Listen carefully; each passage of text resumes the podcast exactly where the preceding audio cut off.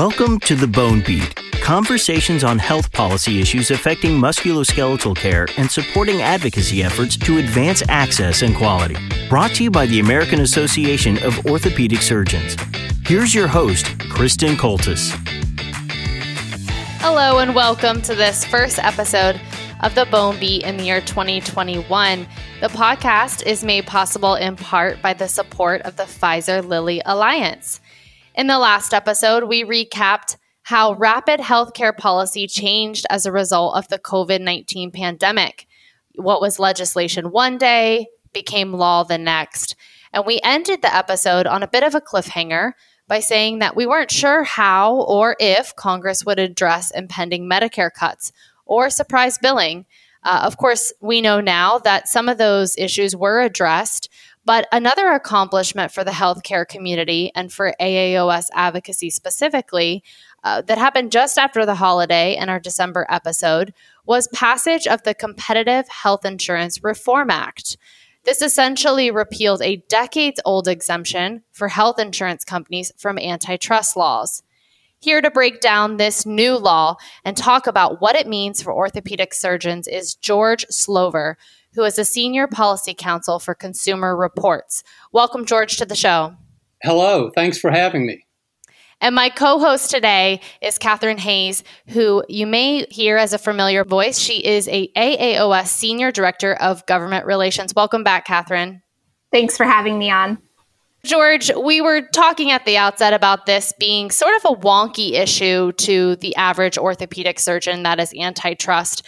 Um, and I know you've spent nearly 30 years in this area. So, can you give our listeners some background on why the McCarran Ferguson Act was problematic for the healthcare marketplace and why it existed in the first place? Sure. Um, the, um, the antitrust laws uh, protect the marketplace uh, by guarantee and make it work better for consumers and for everybody by uh, allowing choices to be offered to consumers. And uh, that incentivizes everybody to try to make their products and services better.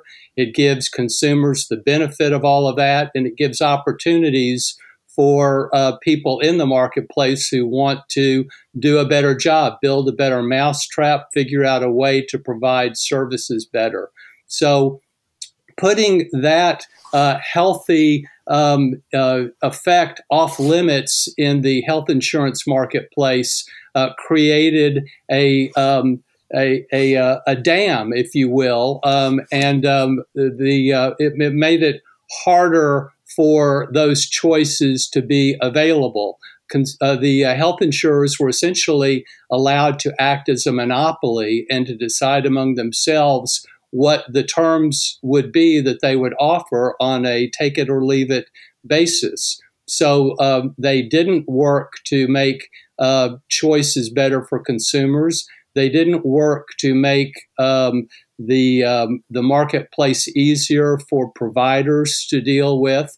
It was all geared toward uh, uh, maximizing the profits of the insurance industry as a whole.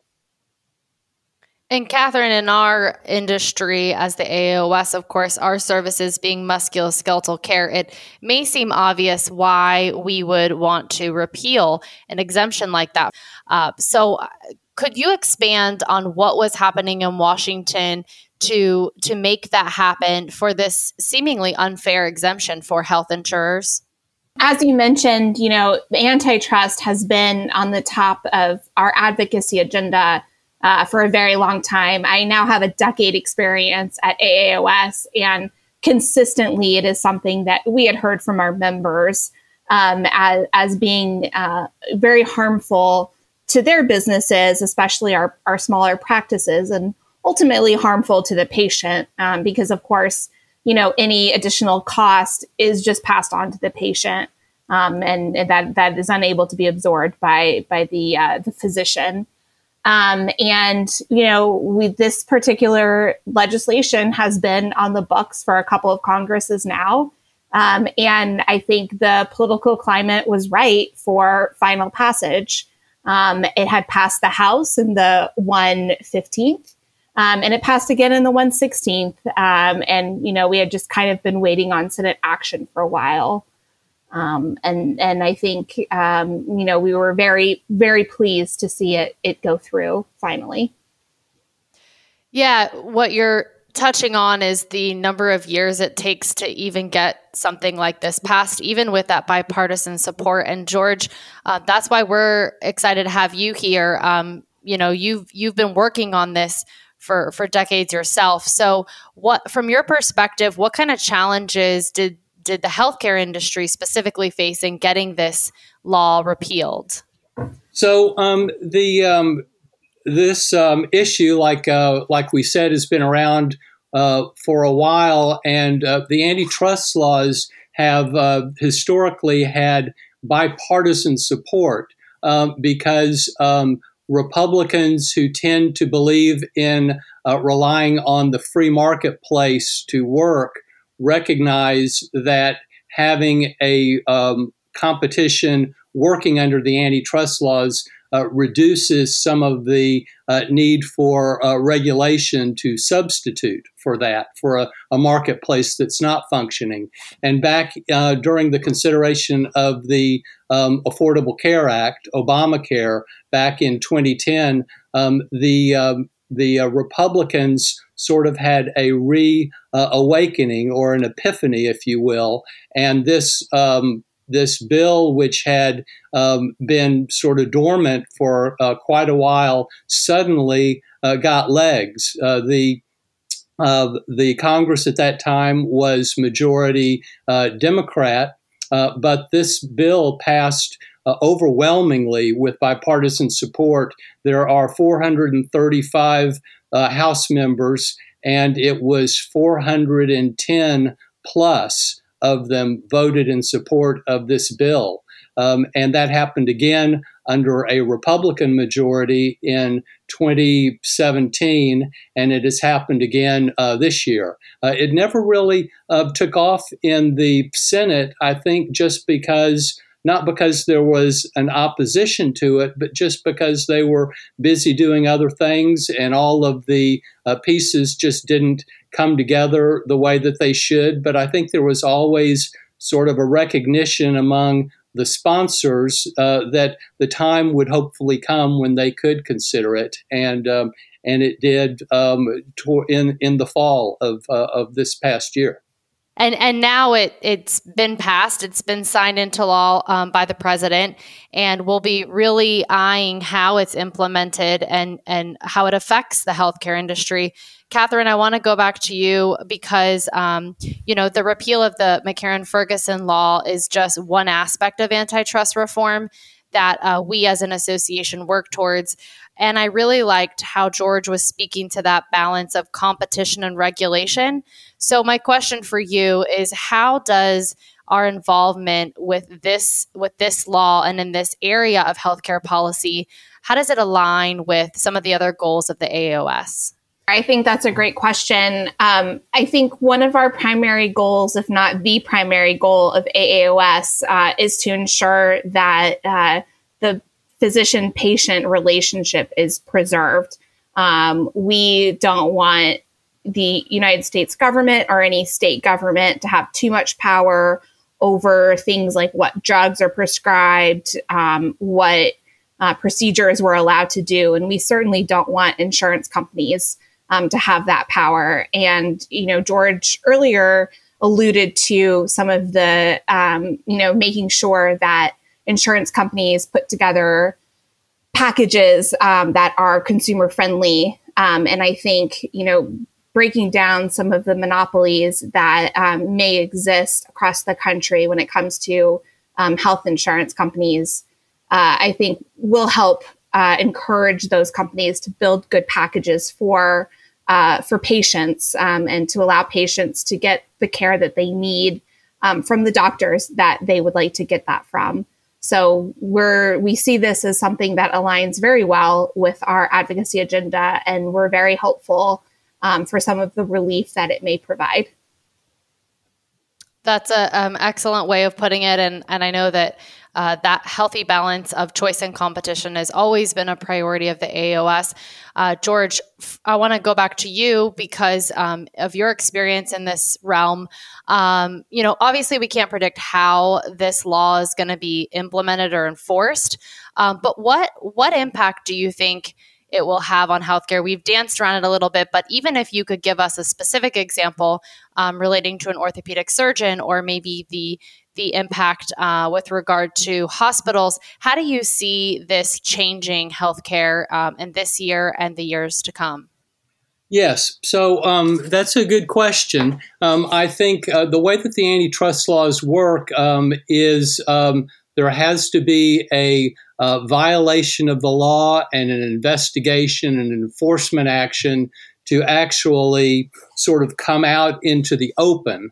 But underneath it all, um, what uh, the presence of the antitrust laws does is to change the uh, operative incentives in the marketplace for health insurance companies. Um, you may uh, be familiar with um, meetings of your association where you're talking about common interests, and there will be um, an antitrust lawyer, antitrust counsel on hand to sort of advise the association to make sure that you all stay within the bounds of what it's okay to talk about and how you're able to talk about it. Um, and the insur- the health insurance uh, industry has not had to do that because they haven't had to worry about uh, the antitrust laws. Now they're going to have to pay attention to that, and they're going to have to be careful not to um, uh, work in uh, cahoots with each other to um, uh, decide how they're going to uh, offer choices to uh, providers such as your organization, your members. So it's going to allow for your members to um, there's going to be more opportunities for uh, networks that um, that can be more inclusive. Uh, there's going to be uh, potentially more opportunity for your members to join multiple networks. There's going to be more opportunities for them to um, uh, help uh, reform uh, billing practices so that they are more um, efficient and friendly for um, for uh, your members. Uh, all the kinds of things that where your members confront an insurance company that says, "Look, uh, that's our policy. Take it or leave it. That's how we operate. Um, you have to do what we say." All of those things are going to be uh, more open now to being revisited uh, by the uh, existing insurance companies and by new insurance companies who come in and say, well, we can do better than that. We've heard from the orthopedic surgeons and the other doctors that uh, they are very frustrated with uh, the current um, uh, options that they've got, and we're going to offer them a new and better option. So over time, the marketplace is going to open up, if you will, and provide more opportunities. There's one other thing that, if I could, I, I wanted to mention from earlier, which is part of what um, allowed this to happen now was that there were um, people um, who care about this issue, consumer groups like ours and also provider groups who are on the the other end of this and are seeing its effects, who stood poised and ready to um, to act when the time was right, and that includes your association. It includes other provider associations who kept this issue on uh, one of the burners, uh, maybe not the front burner because it was filled with other things, but it was always on Congress's radar. And uh, so when the time came when they could move, uh, they were ready to do so. Yeah, going back to one of the things you just said, George, and I, I want to um, I want to emphasize this uh, for for our members who may be unclear. When you're talking about this exemption that was just repealed on uh, and signed into law on January 13th, that was that was not an exemption for the whole healthcare industry. It was specific to health insurers, right?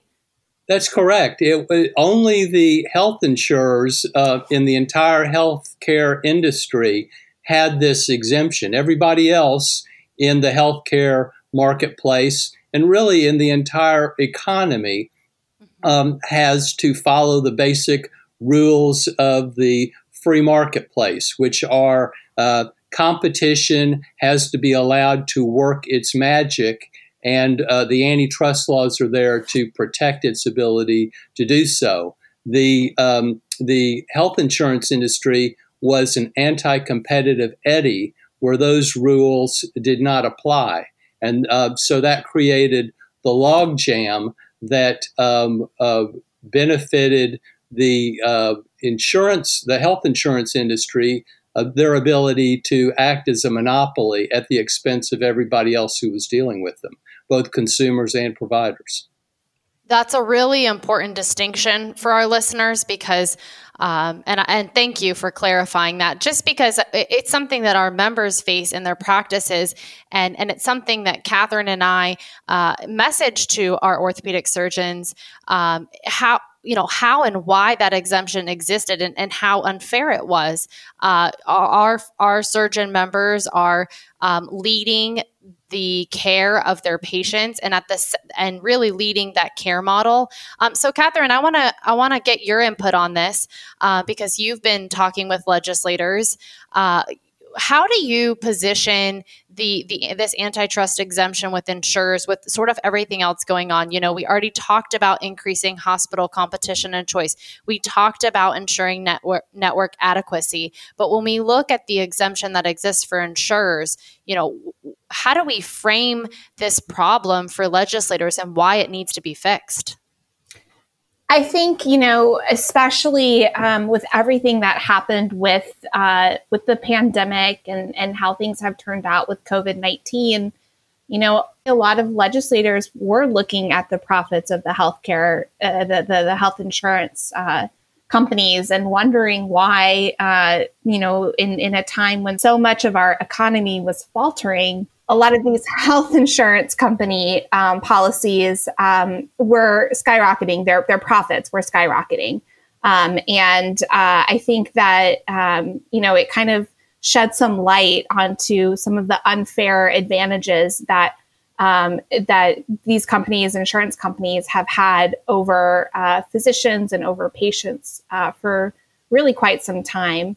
Um, and I think, you know, we did some very targeted outreach to the Senate at the very end um, to just, you know, remind people on a one off basis how critical uh, it was to, to have a level playing field um, between these two uh, parties, between the, the physicians and between all healthcare providers versus the insurance companies um, that do, you know, provide a lot of um, of care for for for them, and and a lot of their income come comes from insurance companies. Um, and I think it was uh, just critical to point out to everyone, um, you know, the the unlevel playing field that currently existed. Uh, this is a very positive uh, uh, accomplishment indeed for our surgeon members, and and George, as we look to the 117th Congress and the year ahead, um, it, it, seems like a, overall a very positive win for the entire healthcare industry. So, um, what is your outlook on the months ahead as this begins to trickle down and affect individual practices? So I um, am a, a longtime believer in the uh, beneficial effects of the antitrust laws. I think it's been unfortunate that for so long they haven't been able to reach into the health insurance industry. I think now that they do, the warm winds of competition are going to have a very beneficial effect on the healthcare marketplace for uh, patients and for providers. Well, it'll be interesting to see how it unfolds, certainly, um, especially with that surprise billing legislation being enacted earlier this year as well. So, thank you, George, for sharing your expertise on this topic. We really appreciate it. Uh, thank you very much for having me. It was my pleasure. And Catherine, thanks for coming back. You and I've got a lot to delve into in episodes ahead for the 117th Congress. So, looking forward to that with you as well. Absolutely. And our listeners can look out for those future episodes airing on the last Tuesday of every month. We'll see you next time. Thank you for listening to this episode of The Bone Beat from the American Association of Orthopedic Surgeons. For more information on this topic and other AAOS efforts to shape the future of musculoskeletal care, please visit aaos.org/advocacy.